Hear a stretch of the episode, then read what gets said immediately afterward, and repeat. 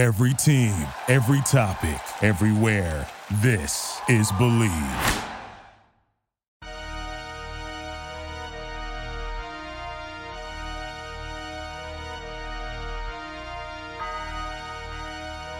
You currently locked in to the coldest podcast in the land.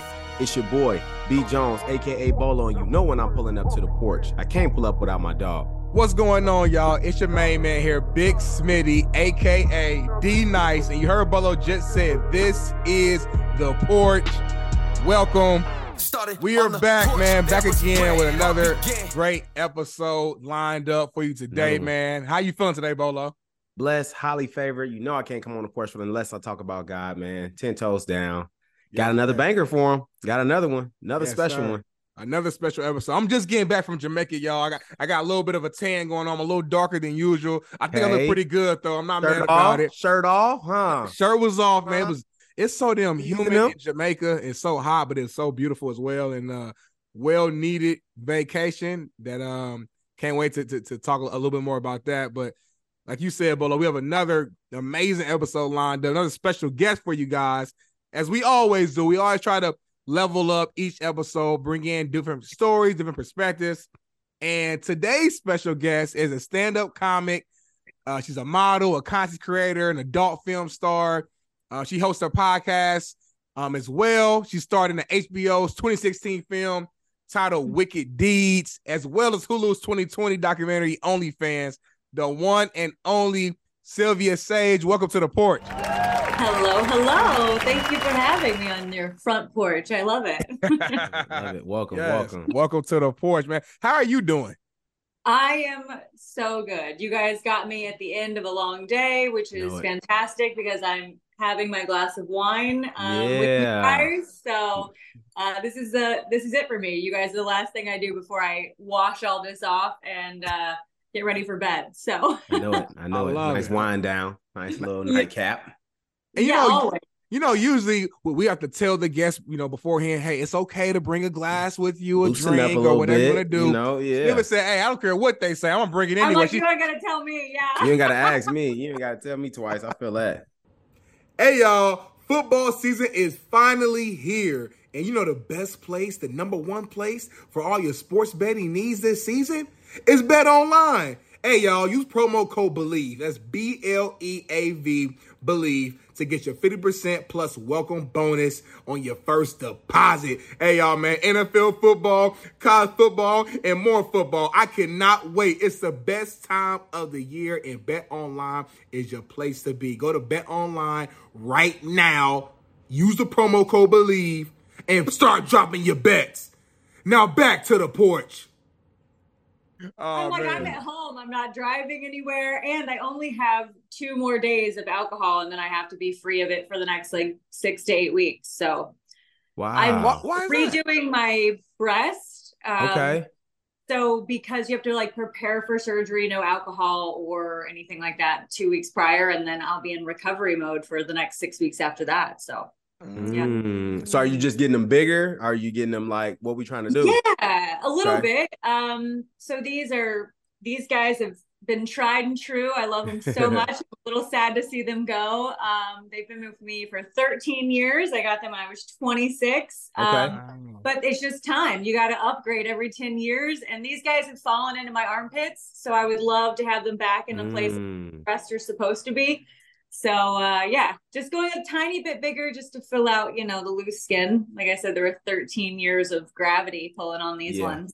That's a fact. Wow, wow. I'm sure it has to be mixed emotions, right? It's like you're excited that you're, that you're getting some new work done, but you're also going to miss, you know, your friends has been around for you through thick and thin. Right, right. Like, you've been through so much the last 13 years, I would imagine, and they have been the two things that have been right there with you through it all. Holding in there.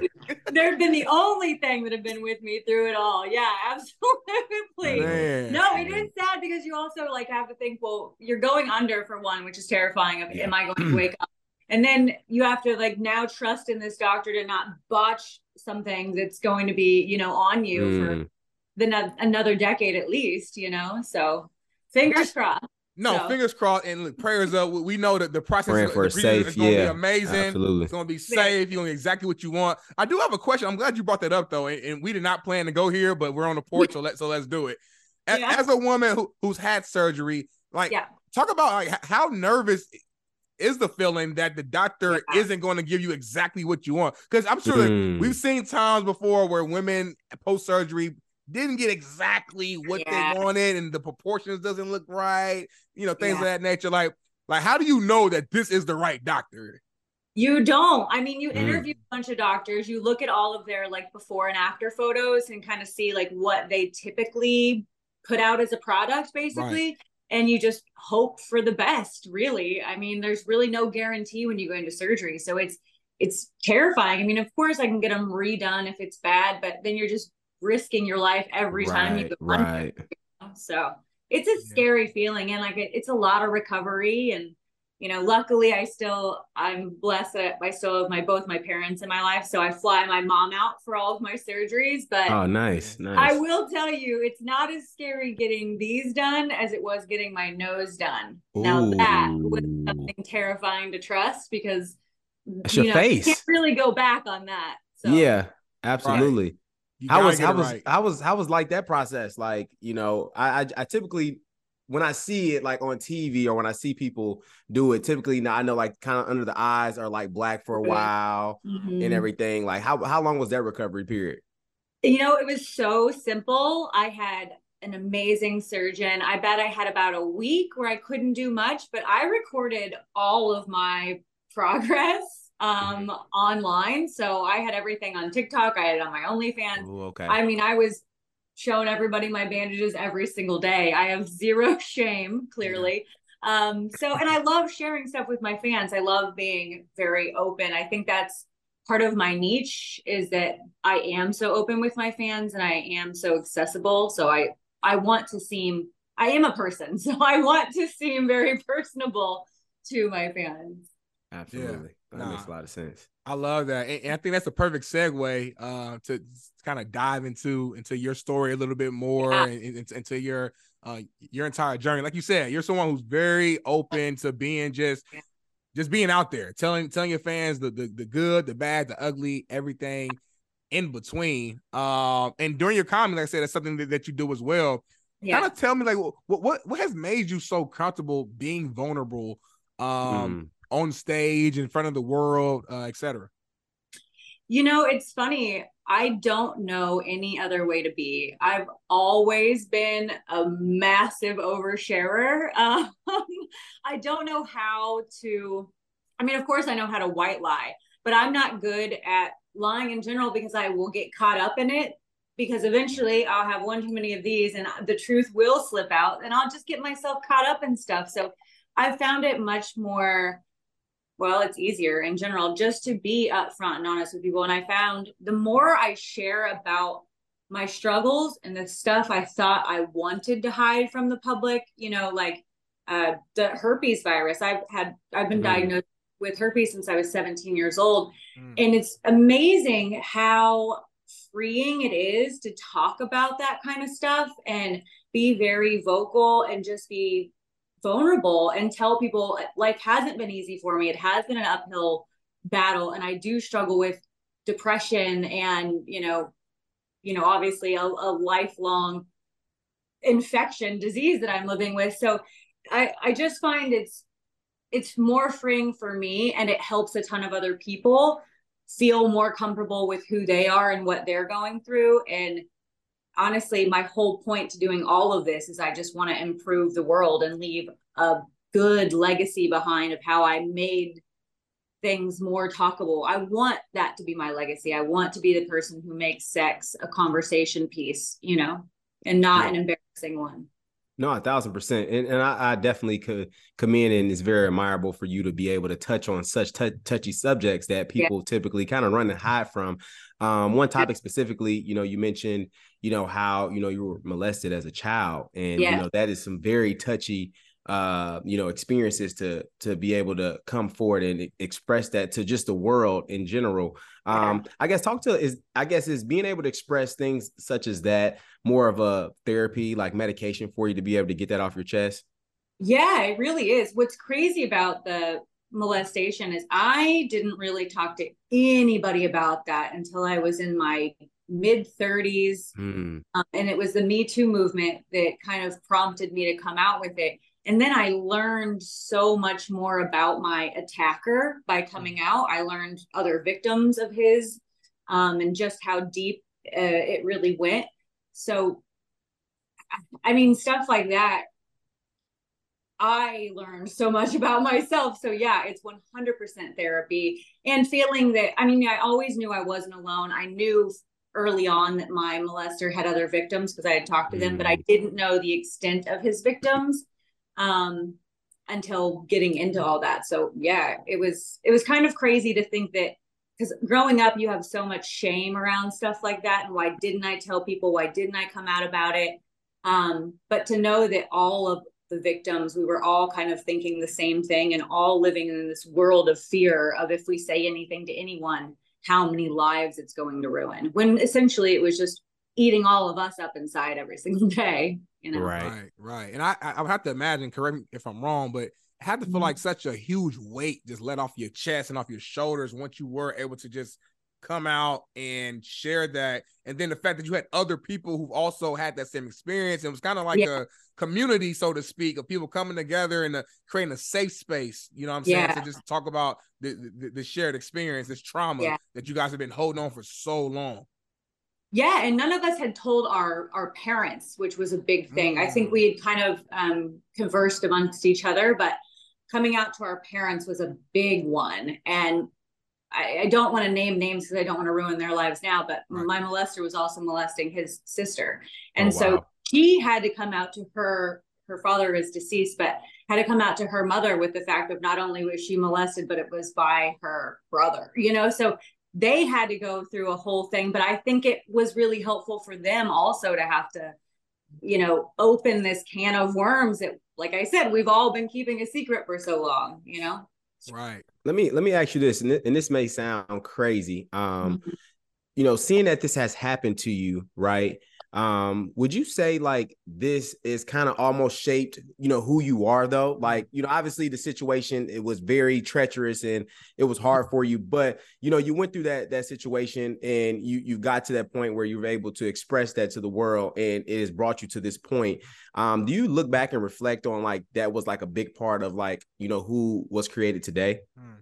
yeah i definitely do. It's it's weird because when i'm writing obviously i'm in the midst of working on my hour special right now. And and when I'm writing all this, and I'm trudging up all this old stuff. I'm like, wow, I don't I don't look back at my life and go, it was traumatic. I don't think like right. that because it was just so drawn out over so many years that it was just my life.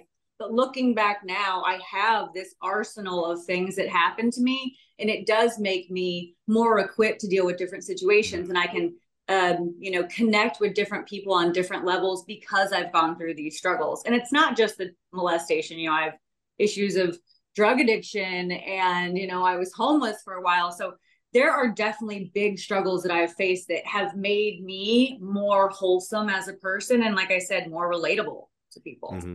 That's a fact. hundred percent. Cause we all go through our, our, own traumas, trials, tribulations. And a lot of us just, you know, for whatever reason, just haven't felt comfortable enough to to share that out loud with someone. So yeah. yeah, when you when you have someone like you with with your courage to speak up, it does allow other people to get the confidence and the courage to say, you know what, you know, I, I dealt with the same thing. Mm-hmm. I think the fact mm-hmm. that she's doing it, I want to do. I want to speak my truth. Yeah. Or even, or even if you have a different uh trauma, just hearing someone else speak about their personal situation makes yeah. you more comfortable to speak out as well and shows you, hey, we're all going through different shit. This yeah. is not easy. We all have our different traumas, and I just think ultimately it's better when you at least uh, re- release that energy, share it with with people who you trust, or share it in whatever method you think uh, works best for you. Because yeah. holding holding that trauma in, even from my own experience, and uh, when you just hold it on for so long, and you think you can just tough it out, it doesn't do anything for you. The positive to me in the long run, I think it's better mm. to yeah. just get that out. So. Uh, yeah, absolutely. And you're right. It helps other people. So why wouldn't you? You know? Exactly. I think for a long time, and uh, you know, correct me if I'm wrong in saying this, but especially for me, I'm from a small town, so you always are worried about what are other people going to think about me when I say this. What yep. you know, like, what arsenal are they going to have to throw me under the bus, you know? But if you just lay it all out there and you give them everything, you're like, all right, I've given you everything. You know, there's nothing left for you to come at me. Like I've I've put it all out there that you're not going to find anything hiding in a closet. Mm. Like I've talked about it, you know, yeah. uh, even the stuff I'd rather keep in closets, I have talked about. Uh, you just got to find which podcast I brought it up on. right. I'm not, I'm, I'm not going to bring it back up to you again. You got to go do, do your work. You know what I'm saying? Uh, you know, but that's real. Funny. Yeah it's funny because the more popular like I get in social media, I'm like, oh my god, I hope that some of these old episodes where I just like thought nobody would ever listen to this, uh-huh. like just rambling on, and I'm like, I let out some things that could destroy my family. uh, yeah. Yeah, you know you got good stories when you have to wait for like the statute of limitations to go away for yeah, you to yeah, be able to tell them. That's when you know, Silvia. That's when you know it, it, it's real. oh man, you know, you know, social media, man. We got the best researchers in, on social media. They gonna go find anything. They gonna no. go digging, scraping, anywhere you need to find it. They gonna find it for you. And it's terrifying. Yeah, trust me. It's been multiple times where you know myself as a media, you know, member as well. Well, I'll go to my Twitter and say, let me double check, make sure I didn't say some crazy shit back when yeah. I was like in high school or back something. You know what I'm saying? Yeah. Back in 08 that I just don't even remember now because they'll find it. They'll yeah. find it. So, you know, yeah. and you mentioned a point too, like, like, like you said, it's kind of like if I put everything out there myself, you have nothing to like attack me with. It reminds me of like Eight Mile. If you guys seen Eight Mile, when that last scene when Eminem was like basically talking about himself for the entire verse, and then he passed the guy the mic and he just he he choked. He had, he didn't have anything to say back about him because Eminem had already said everything right, you were right. thinking about about myself. So yeah, um, yeah. It's funny that you bring up that movie. The Eight Mile is the the soundtrack to that is like the soundtrack to my life. I listen to Eight Mile like anytime I'm trying to get ready for a stand up show or something like that because it is all about like mm. putting yourself out there. Like this is your dream. Are you gonna do it? or Are you gonna walk away from it? You know, and uh, all got, of those. Like, you only got one shot. Yes, it's my pump up song. It. it. really is. Yeah, yeah. gotta take it. Nah, I yeah. love that man. It's, it's such a an, an, inspiration as well. And um, yeah, diving no diving back a little bit to, to, to your story, and you know, as we talked about the uh molestation and going through that, and I know there was a point in your life where you actually uh attempted suicide. If I'm, mm. if I'm not mistaken as well, kind of if you if you don't mind, if you're comfortable with it, touch on yeah. what, what what led what led to, to that point in your life was it directly connected to what you went through growing up as a as, as a young yeah. lady or was it kind of a, a, a combination of a lot of different things oh yeah combination of so many things so i've struggled with depression really my whole life as long as i can remember i've had suicidal thoughts and and, mm. and tendencies tendencies um i haven't actually attempted suicide since my last uh, suicide attempt, which was when I was 24. That's the one um, you're referring to. Yes. That attempt, I um, was involved in uh, a lot of drugs at the time. Um, I was a, I mean, I still smoke weed and stuff like that, but this was heavy drugs. I was doing a lot of, you know, pills and and meth and uh, cocaine and you know all sorts of drugs. And uh, a lot of things had gone wrong in this particular evening and depression um, was you know very very heightened for me and i took a bunch of pills mm. slit my wrist the wrong way mm. but then i found a bottle of bleach i had remembered a song lyric um, that talked about like drinking bleach uh, to commit suicide and mm. so i did and i just started chugging the bleach and that um, burns mm. really bad so I ended up calling 911 on myself and I told the 911, 911 operator what I had done. And then I went black. I don't remember anything. But oh, they like snap. found my door and apparently I was like found dead on arrival. They had to like pump my stomach. I woke up in a straight jacket in a padded room. It was a a whole deal. But yeah, that was um like I said, a bunch of different things, like kind of everything that could go wrong did go wrong. And like I said, it didn't help that I was under the influence of a, a lot of drugs and a lot of alcohol. And I think, in fact, the night that it had happened, I don't think I had slept in probably 48 hours because I was mm. just on a drug bender. Um, so yeah, a lot of things that were going wrong, like chemically, probably for me also. Mm-hmm. Um, but just the fact of being suicidal and depressed my you know entire like childhood and 20s none of that really ever goes away. Even now that i'm i'm not attempting suicide any longer i definitely still have the thoughts of it would just be so much easier to end it. You know i think mm. a lot of people get in their feels very hard and i'm one of those people. And so sadness to me is overwhelming you know um and i'm just like oh i could just end the sadness. I could just stop hurting this bad. But i don't try and execute it any longer. Mm. so, but I think it's important to note to people that I still do struggle with depression because I think a big part of my online persona is that people always see me as this happy, healthy, you know, person when I'm still struggling with things on a regular basis. And I need people to know that. It's not mm. everything that, you know, it's not all roses all the time. It's a daily struggle. Mm. Wow. That's powerful. And we definitely appreciate you for sharing, you know, such powerful information. And I think that's, you know, important for us to know too, because there's a lot of times where even our listeners and people just out in general in the world, we kind of drown in our emotions. And sometimes yeah. our emotions just take a hold of us. And it gets to a point where, you know, it gets the best of us uh, at times. And for you, obviously, like you said, you still have the thought, but now you're not executing on the thought. You know, for you right now, what what gives you you know that mission to you know kind of just continue to push forward and and not be able to execute some of those thoughts that you may have? Yeah i think for me now i know ways to get myself out of it. Before i would just spend days on end in a dark room and i would just cry and be sad but now i know different ways to get myself out. I either go work out or i mm the beach, I watch the waves, I go for a hike. I do things that I know are going to release a lot of endorphins for me. Mm. Um, surround myself with people. Not being alone is a big part of it because depression, being left alone with your own thoughts, can be mm-hmm. a very scary place.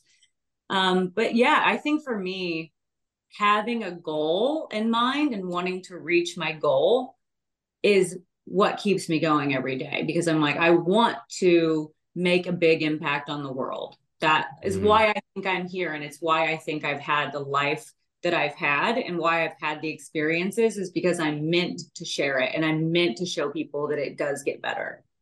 Man, wow. No, we definitely appreciate that. You using your own life and your own battles as a testimony uh, to others yeah. who are go- going through the same thing. I think is uh, is powerful. I think we're all we all have different purposes on this world, but I, in my mind, in my brain, in my heart, I think whatever our journeys take us, I think the ultimate goal is to use whatever your skill set and your gift is to bless and help others. And that's something mm-hmm. that you know that you're doing, whether it's a skill set, whether it's a trauma, whether you use yourself as a as a tool, as a vessel to help others. And yeah, you're doing that. I think that's uh yeah, that, that, says a lot about you and your character.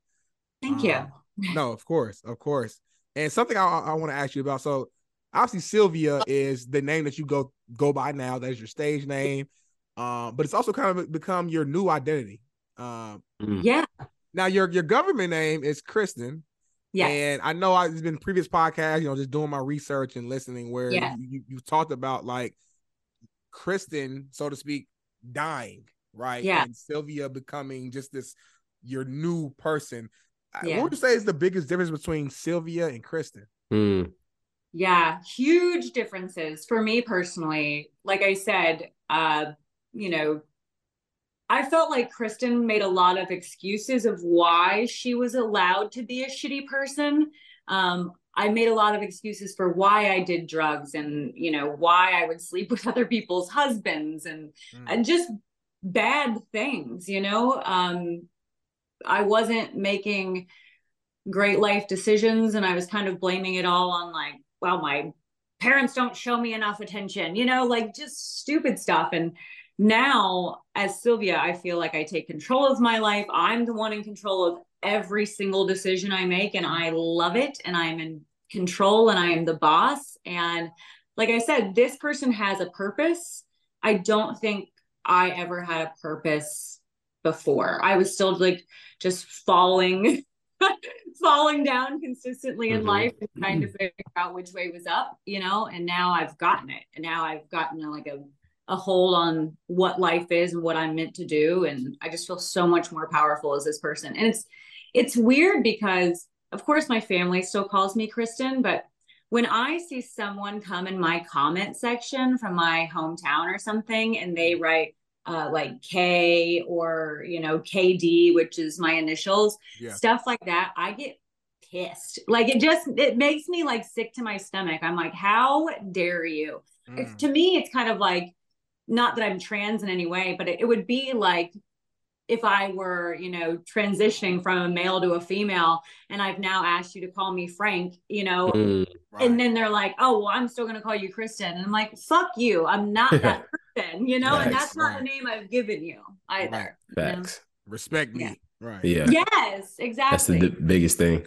Yeah. yeah. Nah, and it's not that. like any star that you're going to see, you know, like, uh, Celine Dion. Her name wasn't Celine Dion when she started, but you still call her Celine Dion. You know, like mm-hmm. Mariah Carey wasn't Mariah Carey. Dolly Parton wasn't Dolly Parton. All these people were born somebody else, but they became this idol. You know, right. and that's who they are, and that's how you refer to them. It's a respect thing. You know. Yeah. Fact. Nah, well, one thousand percent. And now, before we we transition to to one part of your career, I, I got to ask you this. So you mentioned you know, after that last suicide attempt, you went, you know, went, you basically, you, you did die. They brought you back to life. Yeah. You you woke up, you're in a straight jacket in a dark room. At that point, or at what point shortly after that, did your mind, I guess I would say, shift to a point where you felt like, you know what, like I I have a purpose here, I belong here, I you know I, I am love. Like at what mm. point after that did you like, you know what, like like what am I doing? I, I have to change some things around or what led to that after that? Yeah, it was several years, if I'm being honest with you. So that uh, suicide attempt was at 24. It wasn't until I was 28 that I um, kind of found stand up and I was like, I'm gonna do this. Like I I was working in hospitals um, at that time, and I I went back to working in the hospitals after the suicide, and just kind of tried to shove everything under the rug. I you know told people I took a mental health break, and I didn't tell anybody I was checked into a well, I wasn't checked into a hospital. I was required by the state to be in a mental ward. Um, because it is illegal and I was under the custody of the state. So mm. not my choice.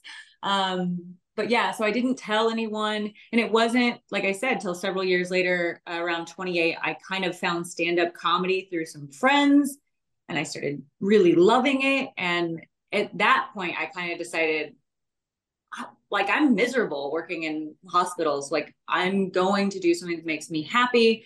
And it was stand up. And so I started waiting tables again, which or bartending, I guess, not waiting tables, but bartending, which is what I had done through college to make money. And um, yeah, I started getting into stand up and everything kind of changed like in that couple years of like realizing that I wasn't going to do what I was supposed to be doing anymore and that I was going to pursue something that actually made me happy. you know. Facts. Yeah. Absolutely. So I mean, you know, talking about, you know, the comedy side of thing, I guess what's been like the best moment for you on stage during stand up? And then obviously either starting out, you know, some sometimes people hit a rough patch too. So kind of give us okay. the game on the things that, you know, have worked for you and, you know, maybe sometimes where you've uh maybe hit a rough patch.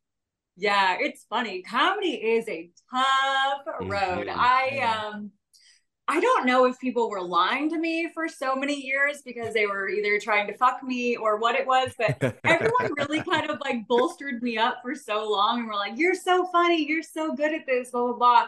And then you get to a point where you're watching your own material back to kind of critique stuff. And I was mm-hmm. like, who are these people telling me I'm funny? I'm not funny. I was like, I am a horrible comic. You said that multiple times before. Like I seen another, another podcast where you said, I don't think I'm funny. I'm like, what the hell? I don't understand. But do you laugh at yourself though? Like, do like you laugh at yourself so, or like is it I laugh at the stuff I'm writing, but now I will say I think I'm getting funnier. I think I okay, care okay. more now about my material. And so I'm like, actually taking the time to to write and like really you know rehearse my material and stuff like that. But i think i was just kind of winging it before for so long. And everyone's like yeah you're great keep going. Um yeah. So it was just kind of the wind behind my sails that i needed of just people wanting me to do shows. And eventually because not giving up is huge. In comedy mm. and porn and anything you're going to do is just stick with it and keep doing it. And not going away uh, has been a great success for me in both porn and comedy. Gotta stick with it. Gotta, yeah. yeah. But to answer your question about the amazing stuff, uh, an amazing thing that happened, I got to go on the road with Drew Lynch um, a couple months ago, and he just he sells out everywhere he goes. He's mm-hmm. a huge as uh, so that was really fun to go and do sold out crowds in the Midwest to people who would never uh, want to see Silvia Saige do comedy because Drew is more like a family style comic, um, and I'm not at all. So that was very that was very fun to go kind of make a new audience. Um, I'm sure some of them hated me, but uh, it was good. And yeah. the amount of bad moments, you guys. Um, I can't even count them. There there have been so many, but all learning moments. And right. the thing about comedy is, for me at least, is once I have like once I mess up a joke on stage, I will never mess up that joke again. So mm. every time I screw myself over, I'm like, well, that's the next time I'm going to kill it because it pisses me off to mm-hmm. miss something or mess it up. So every bad experience just makes me that much better hey Silvia, like. you dropping gems right now on the porch, man. Like, yeah.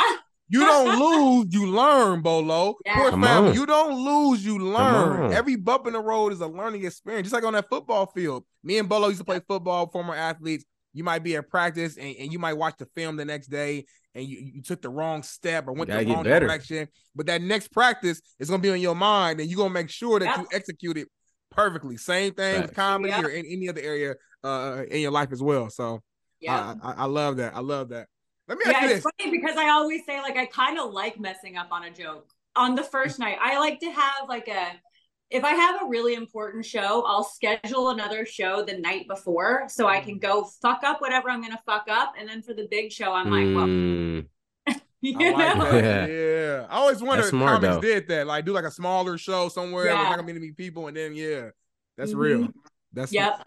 So how do you come up with your material? I know all comics have different strategies of, of how they do it. You have some people that that's like you said, more family focused where they use their family as like their, yeah. their entire gig, or some people will just kind of freestyle and, and, and, make fun of fans damn near the whole entire yeah. show. What's your this what's your process typically of putting together your material? Well, mine for the longest time was obviously just like porn and trying to make porn somewhat relatable to people because people love hearing about it. Yeah. Um, but during COVID, obviously, we had all this free time. Yep. Uh, I decided to write a kind of like a memoir of my life. And it started with the night I committed suicide. And it kind of goes from there of like my career and goes through the homelessness and kind of takes you through my whole journey. And because I did that, I was able to kind of process a lot of things I had blocked out for so long and that's what i'm writing my whole hour on is kind of the mm. process of of my come up really because i want the audience to identify with me like as a person and who i am and the struggles because i think a big part of what was missing from my comedy was relatability mm. when i talk about porn and you know being a successful porn actress i'm usually doing stand up to couples and that will really put me in mm-hmm. a very hated place you know mm-hmm. people don't want to hear a hot woman talk about how successful she is at sucking dick you know so i had to really like find different ways to connect with my audience and so i dug a lot deeper you know so but again once i can kind of put this out there and release the the special. I do want to get into more like everyday topics. You know i want to i want to get into aging and the real stuff that goes on in my life. But i feel like for right now when people don't know enough about me this first hour is going to go real deep. Mm-hmm. so like when you when you approach the stage right and you get in a feel for the crowd and you know you got your jokes prepared if yeah. you think they're not feeling it, are you going through with it or are you changing it up to some capacity? So obviously, if I'm doing like an hour or 45 minutes, I pretty much have to stick to my material because I don't have anything right. else to go on. But if I'm doing a 10 minute, 20 minute set somewhere and I can feel that they're not comfortable with what I'm doing, I will switch it. Yeah. Mm. And I get the nervous sweats. When I can feel like a crowd isn't interacting with me, I immediately just like my whole body starts sweating and I'm like, okay, what are we gonna do? about? Damn. Mhm. You better not wear no gray on that set then. You know, you got Yeah. that gray on, you're gonna see the sweat. You box, go- baby. it's gonna it's gonna it's going to pierce through. You better But wear it's funny all though. black, Silvia. Not go- There's, Yeah, a, there's a I lot of there's a lot of comedians like I see all the time where like you can tell like it, they kind of hit like a maybe like a, a rough patch in, in the show and then they Or start they looking at people in the audience and stuff yeah. yeah. and then they start like kind of getting warmed up from like looking at people and cracking jokes with people in the audience and stuff like Yeah. that to kind of build their material from there and I'll be picking up on it a little bit I'm like you wasn't thinking that when you was coming out here Right. well, the thing is, is it's it's hard because as a comic, I feel like most of us want to write jokes and write our material. But also being a live performer, a big part of why people come to comedy shows is to be involved in the show. As Right. much as they say they don't want to be like, oh, don't talk to me, they do. They they want it. Everybody wants it. Everybody wants to have your little moment to shine, you know? So you kind of have to involve your audience a little bit in order to make it a personable show. right You know, Right, right. And I speaking, think Russell Peters does it the best out of anyone I've seen because he does a smooth transition between material and crowd work that is phenomenal. Mm, I, I, I gotta go check it out. I gotta go check. And I think Got this is a perfect segue too uh, to my next question. Speaking of crowd work and dealing with fans, talk about like dealing with hecklers during during your show. I'm, I'm sure you've had at least a couple Yeah. shows where someone maybe drank a little too much or whatever, and they're just trying to implement themselves into your show. How do you deal with that? oh my god, I deal with it so horribly.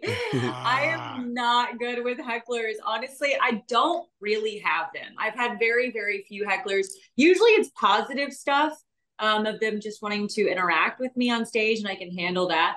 But I remember I had one negative heckler one time, and uh, funny enough, it was a, a a show at a strip club and I know for a fact, like the guys didn't understand that there was going to be a comedy show, and then I'm up there talking about porn, but I've got all my clothes on, you know, and they're very Mm. confused. And this one just asshole in the front just screaming stuff the entire time, and I took it so horribly. I started crying, and I got off stage. Like I just couldn't, I couldn't handle him. Like he was just combating me with everything I said. And eventually I just like my eyes welled up with tears and I was just like, fuck you. And I just fucking Damn. left. But again, it was this club at, you know, a show at a strip club. Like it was fine. Didn't right right Didn't go viral or anything like that, right? right. Yeah, exactly. It was all Man, good.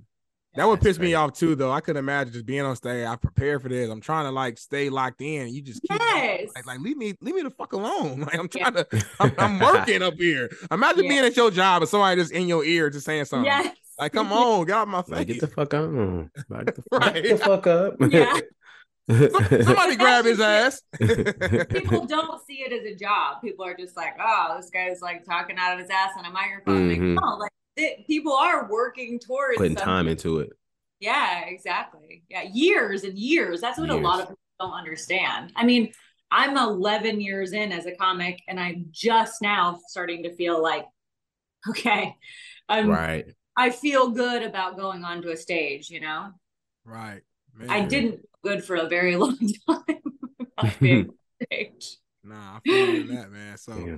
The thing about you, Silvia, that's so unique, and we've mentioned it a couple of times, is not only do you do stand-up comedy, but you also do porn. Now tell Yes. us, man. First of all, question one, what led you to start doing porn? And then number two, talk about how do you find the balance of Yeah. you know putting out that content versus preparing and Mm. putting out the comedy content. Because those are two different worlds. two different Yeah. worlds It is so fucking tough. Okay, first off, money. That's what initially got me into it. I I wanted a way because I had moved to LA for comedy, but Mhm. um I didn't have a plan. I had gotten my apartment and my rent was, you know, $1800 a month for a studio apartment which was to me crazy because I had just come from Kansas where I had a two bedroom apartment for $600 a month, you know? So Mm. the cost was so crazy different and like I said, I didn't have a job lined up. I wasn't prepared. I was just like, I'm going to go figure it out. And then I figured that it was really hard and really expensive to make it in LA. Crazy. So man. initially, porn was like to make ends meet. And I was like, okay, if I make four movies a month, I'll have enough money to support myself and go do stand up every night. Mm-hmm. And then I started making like 20 movies a month. And it was, I was doing porn during the day and then I would go and do comedy at night almost every day. It was like this going from one set to a, you know, another basically, Mm. you know, being one kind of performer to being another. And it was exhausting. But luckily, OnlyFans, and you mentioned it, that documentary that I got to do for Hulu um, about OnlyFans, that kind of changed my life in so many different ways. Um, financially being a huge one, um, because when that documentary came out, my numbers just shot up like crazy. And so now I don't work for companies anymore. I work for myself and I shoot my Mm. own stuff. But it's still a hard balance. I mean, I'm still constantly like, I've got two shows this week, you know, so I'm constantly, you know, writing and trying to find time to film during the day and then go do shows at night, rehearse during the day, write during the day. But Mhm. it, it's not an easy balance and uh, it definitely takes like dedication and a schedule i'm up at 5 a.m every day i am a routine type of girl so Mm. You like an It's athlete fact. down there. You're like a professional athlete, saying. Bolo. Like she got honestly gotta stick to that regimen like because Yeah. you you in a whole different you you got so many moving parts like if you Yeah. an hour off is gonna throw the whole day off probably Yeah. so yeah now t- now talk about how you know um you know when you first got into porn like porn what was that experience like for you Mm. thankfully my best friend was already working so she had come out to la Mm. and she was like staying with me but she was like i am going to do porn. She had kind of done her research so she knew what she was getting into this is something she wanted. So when i did my very first movie it was with her and another guy. Ah. um so my process coming in was kind of easy because she already did it. And right. so my entrance was just like following in her shoes basically. Hmm my first few years I was not successful. Um because I wasn't with a good agent and I wasn't good at porn. so that also took years for like my career to kind of develop. I became homeless while in pornography. So like that Wow. shows you like how bad my career had gotten. My very first year in porn, I made $18,000 the whole year of porn.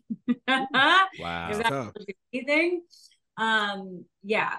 And now it's crazy because like I can make that in a week now. And it's just uh, my life is massively Talk your talk, Silvia. Talk that Talk your shit. talk. Let, let them know in a week. It might be four days while you playing. Yeah. that's wild But it's just totally different. That's what I'm saying. Like the the come up has been real, you Yeah. know? So yeah yeah. That's real.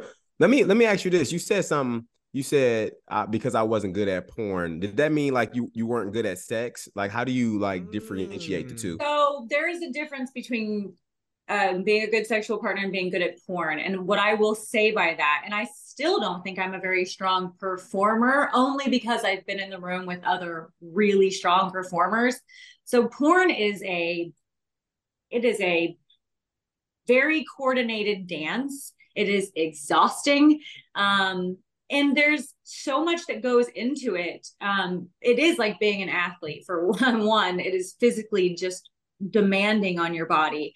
And then you have to go into the aspect of, you know, the the verbal that goes on how creative you are with your dirty talk game you know how flexible you are with your body what positions you're willing to get into um, the amount of partners you're willing to take on uh, different things all of these things kind of make you this great performer and i was very lazy i was Mm. just kind of having sex with people but what you don't realize in pornography is you're trying to make it very overdone you know you're Right. you're doing things that you know i would never be you know i always use a, a big like thing of like you know hanging from a ceiling fan with you know three of my you know, holes filled like it's that type of thing but it, it it seems crazy but it is exactly that is i've been tied up in crazy positions and you know you're in you know i'm i'm tied to walls while people are fucking me and it's just it's very theatrical. Yeah. And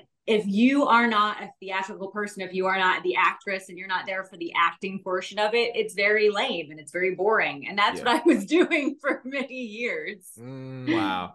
So so we, we I mean we've had quite a few um adult adult stars on the show, but I don't think I've we've ever asked this question. Like, you know, when we when we talk, you know, to people in that profession, obviously it's like a business and you you got to carry yourself a certain type of way and it's exhausting. But we never hear uh, you all say like it feels good. Like I Mm. love the sex. Like we don't we we never really hear that like is the sex good like do you guys enjoy like sex is supposed to be like something that's enjoyable I love sex. exciting fun but i know you guys talk about because it's your job like you do it Yeah. but like is it fun is it enjoyable do you like it? So it I love sex. I don't love porn sex. And that's just the Mm. difference. Porn sex is actual work. It's very, very hard.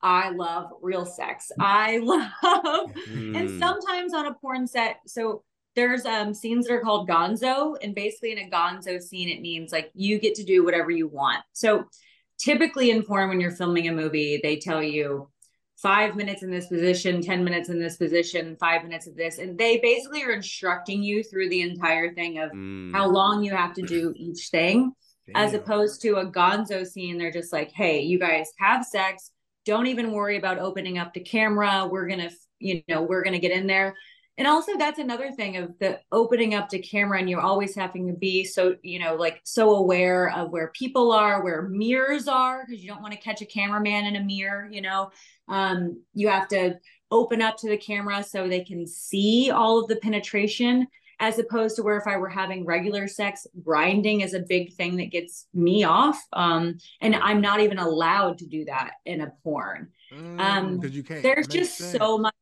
that isn't real sex in a porn. If Mm. I always tell people I enjoy porn sex when the cameraman yells cut and I can have sex with my partner. And then as soon as he yells action, I'm usually back in some really uncomfortable position. oh so so like when y'all when y'all cut y'all still y'all gonna finish doing whatever y'all doing Yes. Yeah. Just to stay in it, usually. You know? Oh. Like, yeah.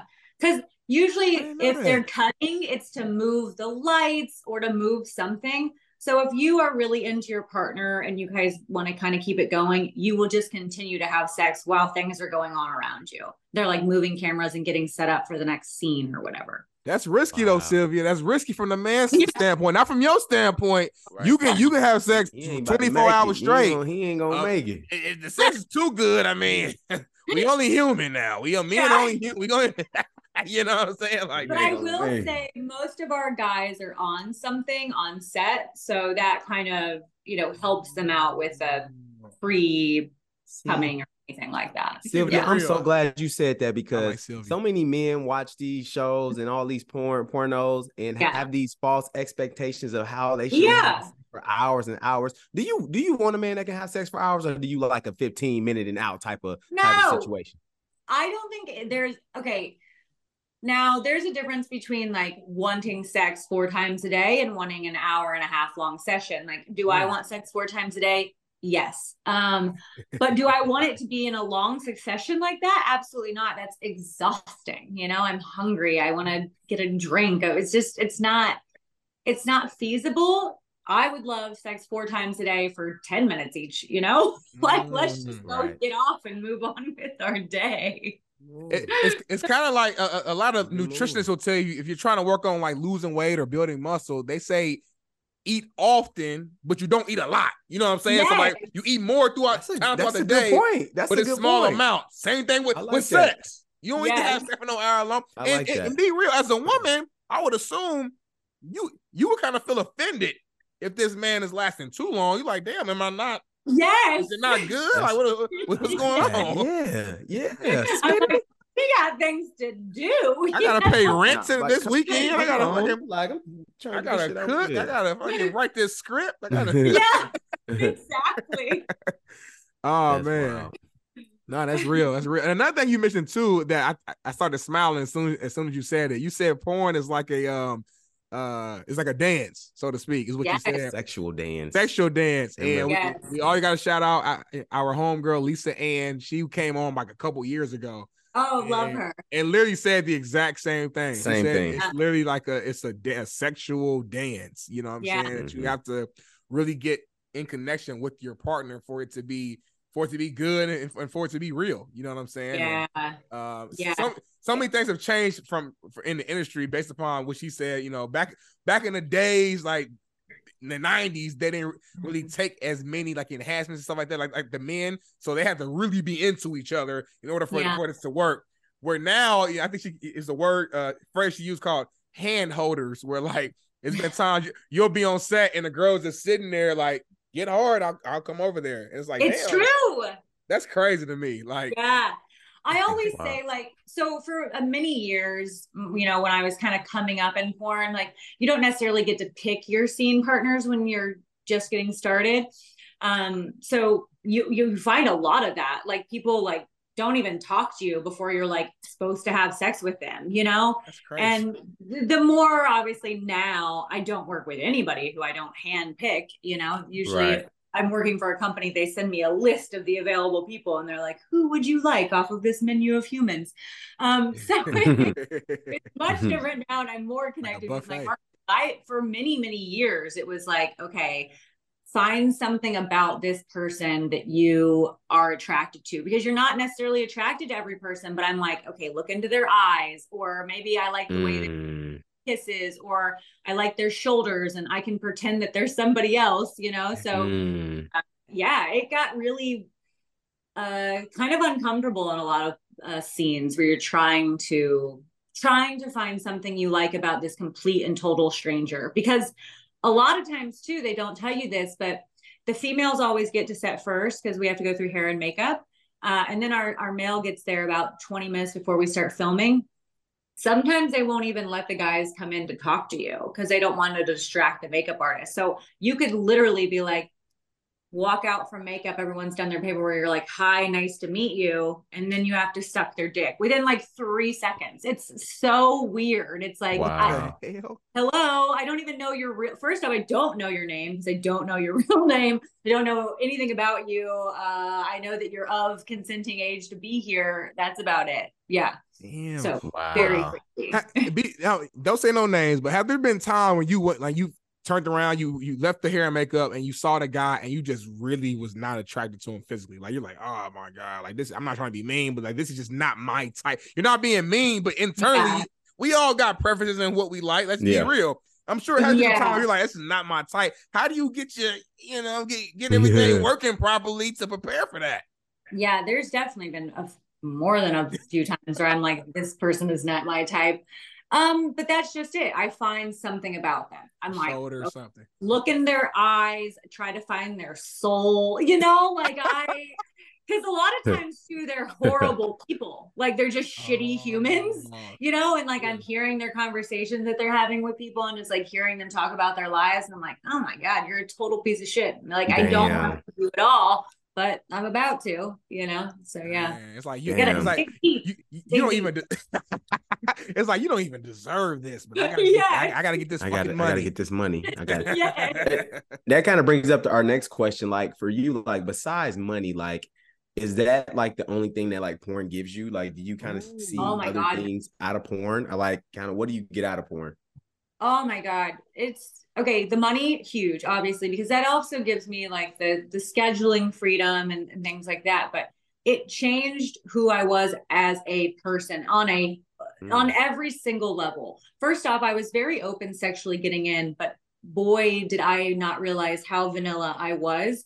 It's opened my mind to, you know, bisexuality and and um all sorts of kinks and things. Kinks. It's weird because I don't even consider them as kinks anymore, but just Right. things I've never been open to sexually that now I'm really into, or just the fact of knowing what I want sexually or being able to explore, being able to have these conversations with people, not being ashamed of who I am, um, the confidence. Uh, it's crazy having a fan base, like people who are truly there because Mhm. they who you are. And it's like such an uplifting thing. And, you know, it, and that's another thing that keeps me going me wanting to like change the world but knowing that i have people out there who would be effective you know, if I right. don't continue doing this. Like, it's oh my god i tell people all the time porn changed my life in so many positive ways and i feel like i could go on and on and on about it because i do truly feel like it made me a better human it made me more empathetic to people it just mm.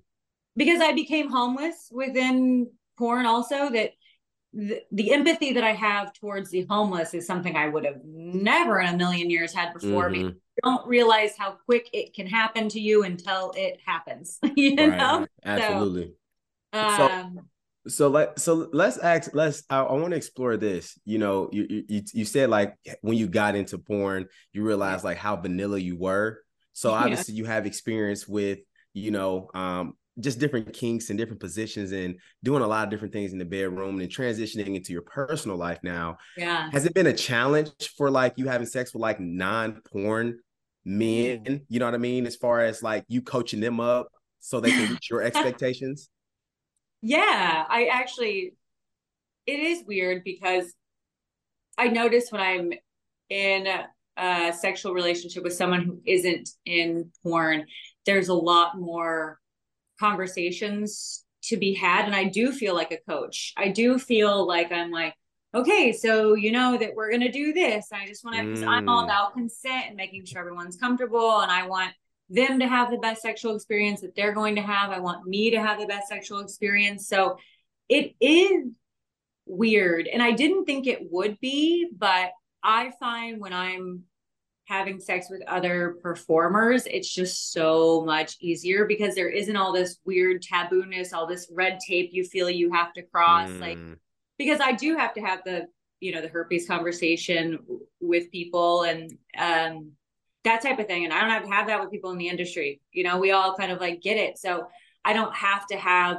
awkward conversations. I can just be like, hey, are you, you know, like, what are you into? Like, how do you want your balls pulled on? Because anytime you go into a porn scene, there's um there's consent pages that everyone has to fill out. Mm-hmm. So anytime you have sex with anybody, whether you've had sex with them a hundred times or this is the first time you've had sex with them, everyone fills out a consent list and you go through it together. So you're like, you know, what do you want to do? What do you not want to do? What language do you want to use? What language do you not want to use? So when I'm having sex with other performers, we sit down and do that right before we have sex. And everyone just sits on the bed and they're like, all right, so what are your do's and your don'ts today? Like, and my do's and my don'ts could change. I love anal, but I'm not always prepared for it. I haven't always cleaned. So it yeah. may change from day to day when I'm with somebody of like, hey, today, dive into my asshole. Or some days it's like you can lick it, I wouldn't finger it, you know, like yeah. So it's just but I'm so used to those conversations with another performer that we can just get it all out, you know. And I'm like, hey, you can slap the shit out of me, you know. I don't have another scene for weeks. Like you can leave marks, you can do like this, that, and that. Those conversations are so very normal with performers right. that when you get into the real world and you're like, hey, uh, do you want me to put your balls in my mouth and gargle or you don't know? And they're like, wait, what? no, for real. That's wild. They're probably like, huh? I'm thinking in my uh, head right now. Just somebody, sure. just a list. Let's yeah. just let's just have a conversation. Like, like I, I don't want you to eat my ass today, but yeah. I can eat your ass. And I'd be like, whoa, what we hey, it reminds me, you know, when you go like to the, the, doctor to get like a checkup and they're going through like the list, like, do you do you smoke? Okay. Yes. drink? Okay. No, for do real. You, you have a history exactly of this. What it is. Maybe yes. you should bring consent forms to your personal life and just start and like asking, like, That's okay, real. before we go to my bedroom, just fill out this form, yeah. please, and uh, we'll get started. Trust I mean, me, but... I've thought about it. And it's funny because when I very first saw that list and I first got into porn, because they bring it to you your very first day and they're like, you know, what are you going to be comfortable with? Because basically everything in porn is like a, it's like a menu you get to choose from and there's pricing for everything. So I remember the first time I was, yes, I swear to you, it's crazy. swear. And so the first time I saw that list, I'm going through it and I'm like, I mean, yeah, I'm okay with blowjobs. Yeah, I'm okay with, you know, this.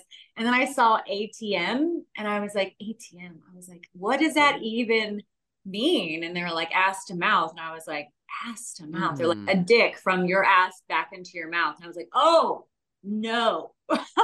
oh. that, that I'm not okay with. But ATM, I'm like automatic transfer machine. I'm like, what are we talking? Yeah. Come on, he's stupid. Ass But- to mouth ATM. You, they, you will see scenes where it looks like I've done ass to mouth, but there is editing. So it's like Mm. a matter of those things. But yeah, that that list is for real and it's on every single set. So and I Silvia, do like, hey, some shit I can do, but I ain't doing that shit. I feel that. she's like, that's you can, just a she's like, you can eat my ass, but I don't want to know what my ass tastes like. Nah, for real. That's a fact. so funny you say that because if someone does eat my ass, I'm like, no. Ain't no more kissing. It's a wrap. Oh yeah, It's over with. Mm, save you it. made the choice. You made the choice. right. You made the choice. Deal with it. no, no, no, no, no. oh my gosh, that's funny. Oh man, I, I have to imagine too though. Like day. you really do. And, and one more thing here, I have to imagine that the, the guys who you know, let's say you're at a bar, whatever, you meet somebody, and you know it's going to be Yeah. a good night. I- If if the guy knows that you're you're in the porn industry, I would have to imagine that mentally that adds a ton of pressure to Yeah. to him because he's like, damn, like I gotta I gotta show out. I gotta, do show this gotta be my best gotta put it performance. Like. Yeah. he's in there, he's in the room stretching while you in the bathroom. He's trying Yeah. to like it's like it's a lot of anxiety almost. It's like, yeah. man, Mark, if I come quick, this is gonna be it. She's not gonna be, you know, I'm there's a lot of pressure on men. That's what I'm trying to say, Silvia. It's harder for men It's a lot in this situation than it is for women. I'm sorry, I gotta say that. No, It's a I agree with you. And I definitely think there is a ton of pressure for men. And I apologize for that. But I don't know. We appreciate how we accept That's your funny. apology, but we're still emotional. about it. I love it. I love it, man. Well, I want to move on to uh uh kind of just your, your your outside of work, right? Like, I mean, we know who you know Silvia is, you know, Yeah. as a comedian, porn star, but when you're not on camera, when you're not working, what does Silvia enjoy doing the most? Like, like who is Silvia when she's not at work? Ugh, you know, it's funny because um, I really just love being a degenerate. Um, Be specific. this is the porch.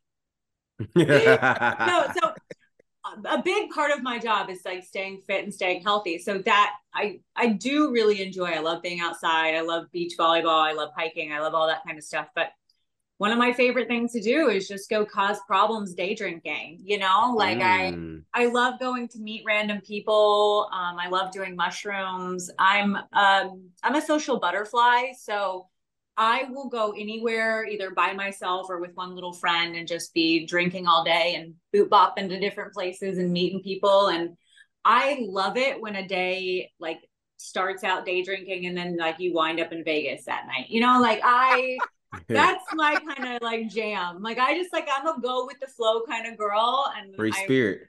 yeah, yeah. What's your I love LA like hangout area of choice? Because I'm in LA now. I moved out here five years ago. I'm a Midwest guy. Indianapolis, Indiana. You're Kansas Yeah. City, Bolo, Chicago, uh, Illinois. We're all Midwest right here, but I'm in LA Yeah. now. Are you seem like you come off as a Santa Monica type of, or are you more? Are, are you more of a? You're not a Valley girl. Nah, you're more Santa Monica by the water type of girl. That- that's my guess. Yeah. I live in Santa Monica. Yeah. Oh, okay, Smitty. Yeah. and I do. I, I read frequent the beach. Yeah, I try and get to the beach almost every day. If like if my schedule allows, I'm at the beach every day. Yeah. Damn. Wow. Okay. So she Yeah. okay. Okay. So if you're in Santa Monica, you might run into Yes. Silvia This runner. She's like, no, Yeah. seriously, like tonight, you might like Yeah. yeah. Oh man. I'm always wandering the streets. I'm out there. I'm out there. That's dope, man. Now, do you make any time for dating when you're moving and grooving? Oh my gosh, I do, but I'm not good at it. Um what? You just say you're a social butterfly, mushrooms, Right. you- you're moving, you're dancing. Yeah. That's half the battle. I have no problem meeting people. I am excellent at meeting people. I am like a first, second, third date queen. I am so good at those dates. But Um, it's anything past that because then I think I start to like people and I think that scares people. Because they're like, I don't Mm. actually want to date a porn star. And I'm like, Mm. "Oh, okay. let me okay, let me ask you this Yeah. though. What would you get in a serious relationship at this point in your career? Like, would you would you be would you be okay mentally saying like having a, a serious man at home, woman, whatever? You, you Yeah. you're deeply in love, but you about to go fuck somebody else here in an hour. Ooh, Damn. So here's the thing with that. I am open to a relationship, but I would not continue. Well, that's difficult. I say I wouldn't continue fucking other people because in my mind, my perfect partner would want to make porn with me. so my perfect partner in my head would be like, well, just fuck me on your OnlyFans and we'll just do that. And I would love that. And maybe they're open to women and we could bring other women in or however that works. Or maybe they're open to men. I don't know. I would like to keep my partner involved in my sex life if I'm going to keep it up. But I don't have to work for companies anymore. Like I said, financially, I do I do so well for myself. So my my own content is what I want to make it. So I would love if the person I'm with also just wants to make content with me, you know? Mm. Well, hey, single fellas out there, man, you heard what you just said. If you want to make some content, you want to split that bag, make some good money with it. Yeah. You It wanna, you want to bring a woman into it, a couple, couple Yeah. It women. You want to, I mean, it's like you want to go to the Santa Monica bars and drink and do yoga. Not Yes. a bad lifestyle. I mean, it's put on the platter I for mean, you. it's right Just there. Put on the platter for you. It's I'm right there. ya. So Yeah. Wow. now let me ask you this because you brought up a couple times, and if you ain't comfortable answering the question, I completely understand. But I got it's the porch I gotta ask you. Yeah. You talking about the type of money that you making on OnlyFans. You you you used to do the full blown porn like with the company. Now you do your own stuff with the OnlyFans. Yeah. Cause you cause you share a range or even a direct Ballpark. number of like what's the what's the largest amount you've seen in a week? Cause I'm just curious. Like this OnlyFans stuff is really Shit is starting getting to crazy. it's getting crazy, and you got me over here. I'm, Yeah. I'm I'm clocking in every day. I'm like, what am I doing? Come wrong? on. Um, I will say my best week was a little over 20,000. Ooh. Mm, mm, mm. In a week. We talking about a week, y'all. Yeah. She didn't say a quarter. She didn't say a couple, three months. For she said a week. Yeah. Week. Most people get paid two thousand, three thousand dollars in two weeks. She got paid twenty thousand in a week. That's a hell Yeah. of a week. Yeah. Damn. I um yeah, I I make more money in a month than most people make in a year for sure. Ooh. Pop your collar, Silvia. That's what I like. I like Silvia. She talking that talk. She ain't hiding from it. She's not walking away from it. She said, "I didn't been through hell and back. I'm gonna Yeah. talk my talk." Like Yeah. to go to go from homeless, Bolo. She was homeless. You know, I went from homeless, month. Come on now. I went from being a homeless person to making my first million in a year, um, my first million dollar a year, um, in five years. Five years. Five years of living in my car to m- making over a million dollars in one year. That's a testimony right there. So what's possible then? So so so what you saying They is right now, do you saying you saying the porch podcast, we can make a million. You saying it's possible. Is that what you telling me right now, Silvia? Yeah. Yeah. Come on. Yeah. Come on. Let's make it happen. Hey, she just spoke. Hey, she, she gave me hype right now, Bolo. She just said it. She said she just said it, and, and we didn't start homeless, Bolo. So I mean, we got we got a little bit of a. We got a little. We might get little to it. I don't you know. know. what I mean? I don't know. Yeah. Yeah. I love it. We I love there. You silly as hell, man. here. That's here. Big testimony, man. But let's move on to our quick hitters. So this is our last segment. These are just some quick, fun. I'll, I'll call them games. Um, Okay. And you just hey, just just have some fun with it. So Yeah. this first one, we're gonna play a little bit of a true or false. Okay. All right, I'm gonna go with the first one. I know you're from Kansas City, so I gotta ask you this. I'm a, I'm a big foodie, so I gotta Yeah. start with a food question. True or false? Kansas City has the best barbecue in America. Mm. True. What? No doubt. No doubt. I've, had I've heard that, though.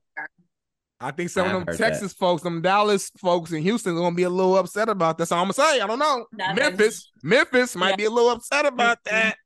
I will say it's different. So every every place has different barbecue, and I don't. Um, I grew up so whitewashed. I can't do spice. So Kansas City Mm. barbecue is sweet. So that's why. Ooh, okay. Sweet barbecue. I like Mhm. I like sweet and spice. I like them both. Yeah. Sweet baby Ray. Yeah. Look at that. Take All that. you jump, jump in there. so. okay. Uh here we go, Silvia. True or false? Bigger is better. Ugh, false. Ooh. Yeah, no, I'm lame. definitely not a Let's get into queen. it. No, because I want to be able to like sit fully down on you. Like I said, um, for me, Fully. grinding is a huge part of my like orgasm. So if I Mm. can't fully down on you, what is the point of it?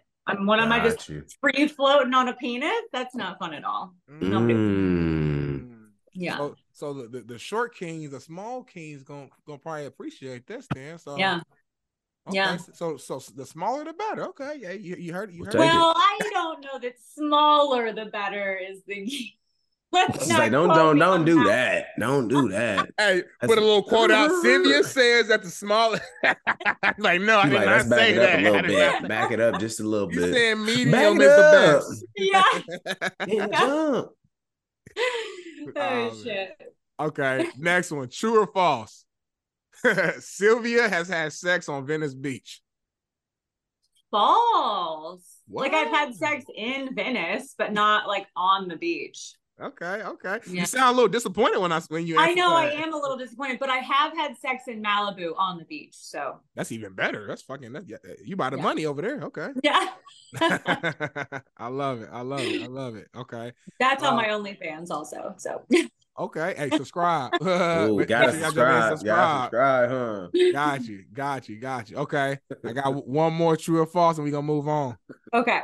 Sex with a black man is the best kind of sex. True or false? Ooh. I can't answer that. I will say I enjoy sex with um all types of humans. Great answer. That There you go. Great answer. Of course, it, hey, Great answer. whatever you Yeah. want to answer. Hey, That's a great yeah. answer. I- I- hey, they say once you go black, you don't go back. So that's why that's why the question got proposed. We didn't We say wanted to see that. it The was- Ford family yeah. said it. So Facts. hey, we got to bring it up to you. It's the really show on the internet. So Yeah, Uh, no, I I that is one thing about porn that I truly also really appreciated is um I didn't have like an open culture to like different types of people. So Mm. I've been able to sleep with black men, black women, Mexican men, um, Israel, you know, Israeli men, like all types of different people I would have never had like in my upbringing, you know, trans people, um, bisexual people, like all of it, you know, like I had never watched a man suck a dick prior to getting into porn, you know? So Hmm. all a lot of new things for me, but I've enjoyed every single one of them. All right. Got you. All right. all Okay, right. Hey, I respect that. I respect that. Next Okay. game. Carl, Okay. what would you ever? We Okay. got, we got two two ones here, two scenarios. I'll go with the first one, Bolo. You can jump in on the second one. The first one. Would you ever make an adult film scene with a fan at one of your comic shows? It would be really hard to do because of the testing. Um, because I don't have sex with anyone who isn't tested. Ah, okay. But if we could coordinate it some way, somehow, I would. Yes. Hmm. That's Like, cool. so see, I got a major, I got a bachelor in, in marketing. So now my brain is working right now. Imagine you, I know you have a one hour special, uh, I think you're Yeah. preparing for coming up. Imagine just hypothetically. If you start promoting, hey, one of my fans will have the opportunity to sleep with me. So Mm. now Damn. So you, but you got it. You have to have a ticket. You have to be in this section. Yeah. So now you get to you get to your comedy show. At the end of the show, you pick out a random seat number. Yeah. That person, oh my god, and they have to go through everything, the testing, this, that, and that. And then you guys make a thing on your OnlyFans. But bro, on. you got but bro, you gotta remember though, Oh. Silvia, she at the point now, bro, where she got a list where she can choose from. So she may get a guy who may be butt ass ugly where she can't, you know what I mean? or she could get a beautiful woman. She get who knows what she might woman. get. Yeah, she could get anybody. That's yeah. got I don't know. We'll have to see about that. I did think about just because my dating life is so shit, I have thought about um like proposing a show about like so you think you want to date a porn star, you know? I've thought about it. I've thought about it. I just haven't pitched it to anyone yet. But yeah. Hey, Damn, man, I love that, man. I'll- said on the porch. I say, I say this, Silvia. If Put something out comes to your mind, hey, let it go. Yeah. Let it happen. Let Go it with Yeah. your gut. Go with your gut. Don't don't don't get Yeah. too. Come on now. It's a reason why it's on your mind. I like that. Mm. also because I think I've realized that I have to date a fan of mine. I have come to realize that it's so much harder for me to meet a person who doesn't know who I am and kind of explain my life to them rather than find somebody who's already a fan of mine and kind of has a little bit of information about me. It's just such an easier sell. You yeah, that's true. It's a lot easier for you. So yeah. I respect that. I respect that. Do we got one more, Bolo? Okay, last one. Last one. Would you ever go back to working in the hospital. Nope. nope. I will Like, never hell work for anyone else ever again. Ooh, that's mm-hmm. I will only better. find my own boss from here on out. And I I have learned so many ways to navigate the the boss mentality that I'm like, I will never, I will never work for anyone as long as I live. Hell yeah, that's motivating as fuck. We Yeah. need that energy. We need that energy shit because I'm trying to be my own boss too. Yeah. you Yeah, know, boss up. man. I love that, man. That's the goal, man. Hopefully, this pod, you know what? Not hopefully, this podcast will keep blowing up and keep growing and get Yeah. to a point where, hey, this can be this the main thing can be the main thing. So, The main Yeah. thing, the main thing. Yep. Love that, bro. last Yeah. one here, and then uh, you know, we'll, we'll we'll end the show with this one. It's a fill in the blank. Okay. One fill in the blank. My biggest fantasy is blank. Take your time. Oh, it's no, I got it. I already know it. I masturbate to it all the time. Oh, Um, it's me being in Vegas and meeting a stranger at the blackjack table because I love blackjack. Um, and we're flirting all night and he like slips his leg um under the table into my dress and of course I'm not wearing any panties so he starts fingering me at the blackjack table we get in trouble we get kicked out we go to the elevator we start we're going to his room my room doesn't matter. We start fucking on the elevator the doors open up people are watching us fuck and then we like get into his room. We're down the hallway of like rip, you know ripping each other's clothes off and shoes are falling different places and then we get into the room and we have like the hottest sex ever. That's my Wow. very, he very- just got quiet on the porch. he just got quiet on the porch. you can hear you can hear a, a, a pin drop on the porch right now. That was probably the most vivid fill in the blank we might have ever had. That was trying to very vivid. Like, I just saw everything she just said. It's almost That's like crazy. It, like yeah I, I think about it a lot think about it a lot But you did, you did, you said you led this saying you masturbate to this very often, oh and that yeah. was the attention getter. Like, boom. right? Yeah For all, for all the audio listeners who, who are not visually watching this, I cannot confirm nor deny if she was masturbating while she was sharing that fantasy. I don't know. You have to go watch the video of this either on our YouTube channel or Caffeine TV. All I will say is things got a little spicy right here to end the show. So, uh, Damn. Make sure. I ho- ho- hey, look, Silvia. I hope y'all cashed out too while y'all was at the table as well. Make sure I get my bread. did he Man, grab look, his chips? we- Okay. Then we good. He grabbed his chips. We really good. Then we really gonna have a good night. Don't forget the chips, man. Nah, I love it, man. Uh, Silvia, this has been an amazing podcast. Uh, again, we, we've we've already said it a couple times. I want to say it again. Thank you so much for being so vulnerable and open and honest and fun. Uh, definitely have two more uh, su- supporters uh, to, uh, to add to your fan base, and I'm sure uh, tons of the of the Porch family will be hopping on as well. Uh, use this time to kind of shout out anything that you have going on that you want to be able to, to promote. Let fans know where they can find you on social media. This is your time to do your thing.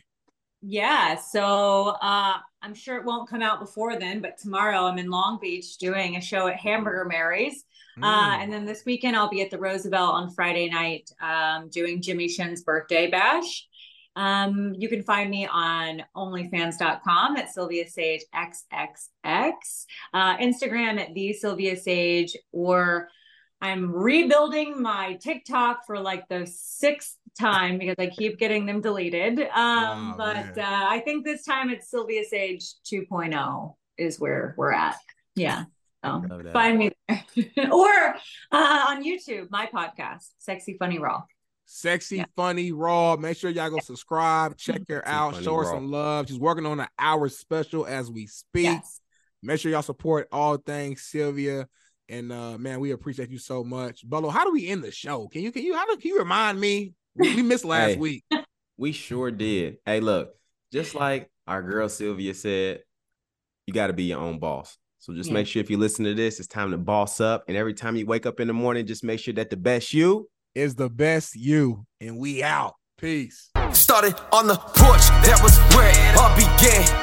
Had to put in work, every day we got it in.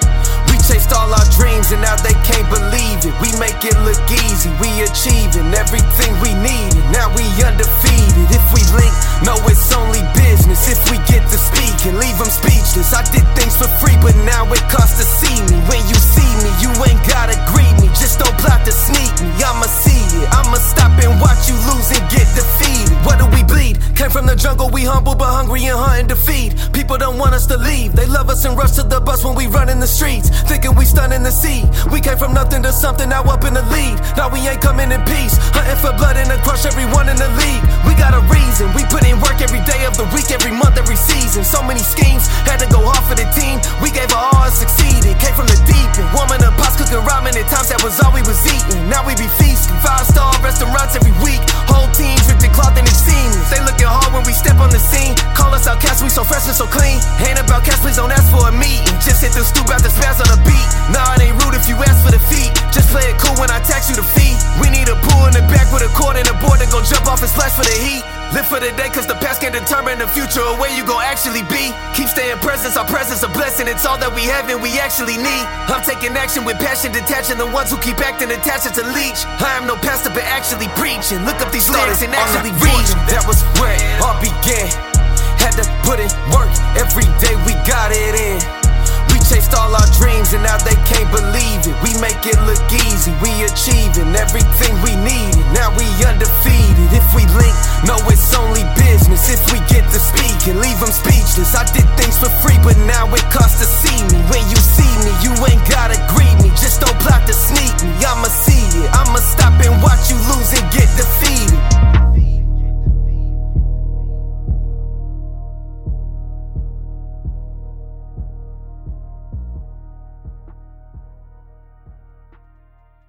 Presented by BetOnline. Thank you for listening to Bleav. You can show support to your host by subscribing to the show and giving us a five star rating on your preferred platform. Check us out at Bleav.com and search for B L E A V on YouTube. You know, when you're listening to a true crime story that has an unbelievable plot twist that makes you stop in your tracks? That's what our podcast, People Are the Worst, brings you with each episode. I'm Rachel. And I'm Rebecca. We're identical twins who love true crime cases that make you say, didn't see that coming, and we hate the people responsible for them. Listen to People Are the Worst now on Apple, Spotify, or wherever you get your podcasts.